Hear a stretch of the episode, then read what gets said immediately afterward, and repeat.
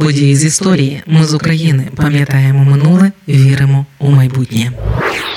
26 квітня 1986 року о першій 23 ночі за київським часом сталася найбільша техногенна аварія в історії людства. З різницею у дві секунди відбулися два вибухи на четвертому реакторі Чорнобильської АЕС. Сумарна радіація ізотопів, викинутих в повітря, склала 50 мільйонів кюрі, що у 30-40 разів більше ніж при вибуху бомби у Хіросімі в 1945-му. Містечко Прип'ять було засноване 4 лютого 1970-го, А вже у травні почалося риття котловану для майбутньої АЕС Чорнобильської, яку спершу, до речі, називали Центральноукраїнська АЕС. Перший її енергоблок прийняли в експлуатацію 14 грудня 1977-го, другий у січні 79-го. Того ж року Прип'ять постановою Верховної Ради УРСР отримала статус міста. До кінця 1983 року в роботу запустили ще два енергоблоки. На кінець квітня 86-го року було заплановано зупинку четвертого енергоблоку для проведення поточного ремонту. Такі заходи використовували не лише для ремонту, а й для технічних експериментів та вдосконалення обладнання ГЕС і вивчення режимів його експлуатації. Того разу вирішили випробувати можливість використання інерції обертання турбін після їх відключення у якості резервного джерела живлення на випадок його аварійного відключення. Перед тим було три такі експерименти, і усі невдалі. Чергове випробування почали о першій ночі в ніч на 25 квітня 86-го з поступового зниження потужності реактора 4-го енергоблоку.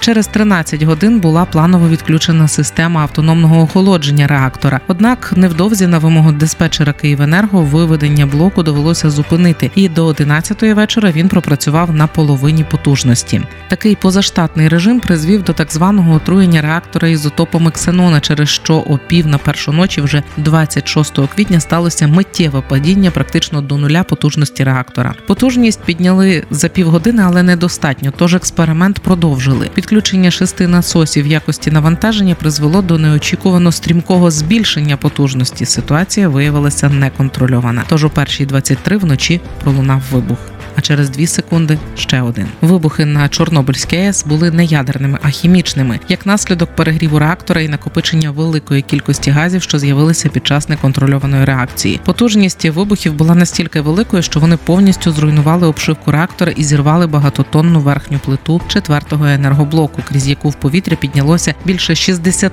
тонн радіоактивних матеріалів, у тому числі ізотопів урану, плутонію, йоду, цезію і стронцію. Першою жертвою аварії став оператор цирку циркулярних насосів Валерій Ходемчук. Він загинув під уламками. Його тіло знайти так і не вдалося. Через сім хвилин на місце вибуху прибули пожежні команди з Чорнобиля і Прип'яті, зусиллями яких за три години вдалося локалізувати пожежу і запобігти її поширенню на третій енергоблок, з'єднаний з четвертим спеціальним коридором. У перші години після аварії у рятувальників не було розуміння ситуації і активно зону реактора намагалися охолодити водою. Ці зусилля виявилися марними і призвели до смертельного опромінення лікування дуже багатьох людей. О шостій ранку від опіків і перелому хребта в лікарні помер інженер-наладник Володимир Шашинок. Близько обіду до Москви літаком відправили першу групу з 28 уражених радіацією пожежників і співробітників АЕС. Загалом від вибуху і пригасінні пожежі, яка тривала близько 10 днів, загинула 31 людина. Більше двох сотень госпіталізували. За офіційною статистикою, віддалені наслідки опромінення, виявлені у наступні 15 років, стали причиною смерті від 60 до 80 осіб. За неофіційною статистикою в Україні померло не менше 15 тисяч людей, які були уражені в результаті аварії на Чорнобильській АЕС. Перше повідомлення про аварію на ЧАЕС з'явилося лише наступного дня, коли близько полудня, 27 квітня, диктор Прип'ятської радіотрансляційної мережі сповістив про збір та евакуацію жителів 45-тисячного міста. Їх не попередили про масштаби і причини небезпеки, не дали жодних рекомендацій про те, як поводитися для зменшення впливу радіоактивного забруднення, щоб запобігти паніці повідомляли, що евакуація лише тимчасова. Однак невдовзі довелося вивозити населення не лише з 10 кілометрової зони навколо АЕС, а й з населених пунктів у радіусі 30 кілометрів від Чорнобиля. Найжахливіше, що це перше повідомлення наступного дня було лише у Прип'яті. Водночас по всій Україні аварія на ЧАЕС не стала причиною скасування масових показових парадів до 1 травня. Їх провели за особистою вказівкою генерального секретаря КПРС Михайла Горбачова. Провели їх у Києві, Гомелі, в інших містах України і в Білорусі, і в околицях Чорнобильської АЕС також відбулися масові святкові демонстрації. Горбачов з публічною заявою про аварію на ЧАЕС з заявою, яку почула вся Україна, виступив лише 14 травня. Лише 3 травня завершилася евакуація людей з 10-кілометрової зони навколо ЧАЕС. До 6 травня було евакуйовано жителів інших населених пунктів в радіусі 30 кілометрів навколо місця аварії. Загалом евакуювали 115 тисяч осіб. Для ліквідації наслідків аварії створили урядову комісію. У 30-кілометрову зону навколо ЧАЕС почали прибувати фахівці та військові частини їхніми зусиллями через три тижні завдяки скинутим з вертольота 4 тисячам тонн суміші піску, бору, свинцю і глини вдалося таки ізолювати реактор четвертого енергоблоку, що продовжував випромінювати радіацію. Таким чином вдалося зупинити подальше забруднення ґрунту. Щоб запобігти зараженню ґрунтових вод і Дніпра, інженерні війська навколо АЕС спорудили захисну стіну, глибина якої місцями доходила до 30 метрів. А також відсипали дамби на річці Прип'ять. Для зменшення радіаційного фону у червні 86-го силами 90 тисяч людей над четвертим реактором Чорнобильської АЕС почалося зведення спеціального бетонного саркофагу.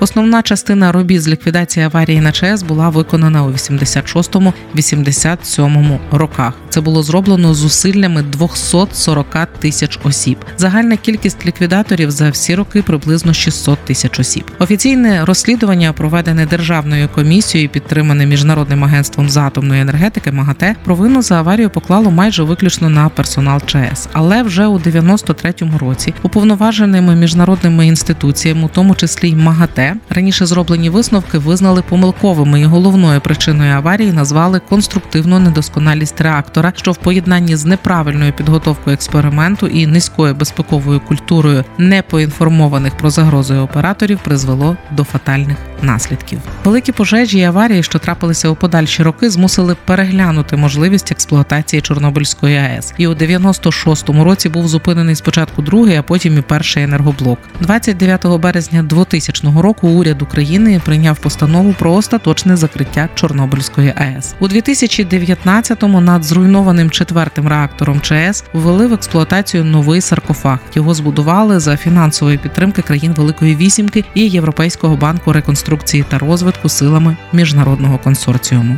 Ми з України важливо знати історію і розповідати історії. Найважливіше, що ми повинні дати нашим дітям, це коріння і крила.